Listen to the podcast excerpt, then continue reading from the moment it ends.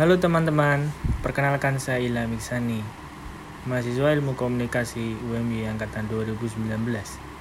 Kita berjumpa di podcast saya yang bertema teknologi penyiaran. Komunikasi merupakan peranan penting dalam kehidupan sehari-hari. Komunikasi tidak hanya berupa omongan dari mulut ke mulut, melalui informasi juga bisa. Di era yang serba modern ini, komunikasi menjadi sangat mudah dan terbuka karena adanya teknologi. Saat ini teknologi sudah berkembang sangat pesat dan canggih.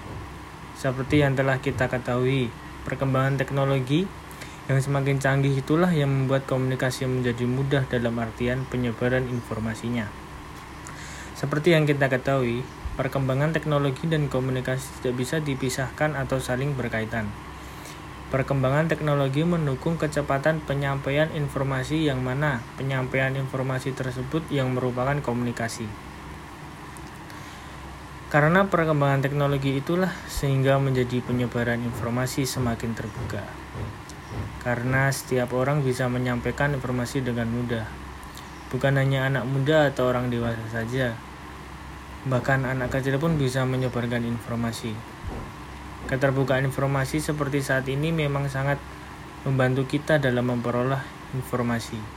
Akan tetapi juga mempunyai dampak seperti penyebaran informasi palsu atau hoax. Terima kasih untuk teman-teman sekalian yang telah mendengarkan podcast saya. Kurang lebih, mohon maaf. Assalamualaikum warahmatullahi wabarakatuh.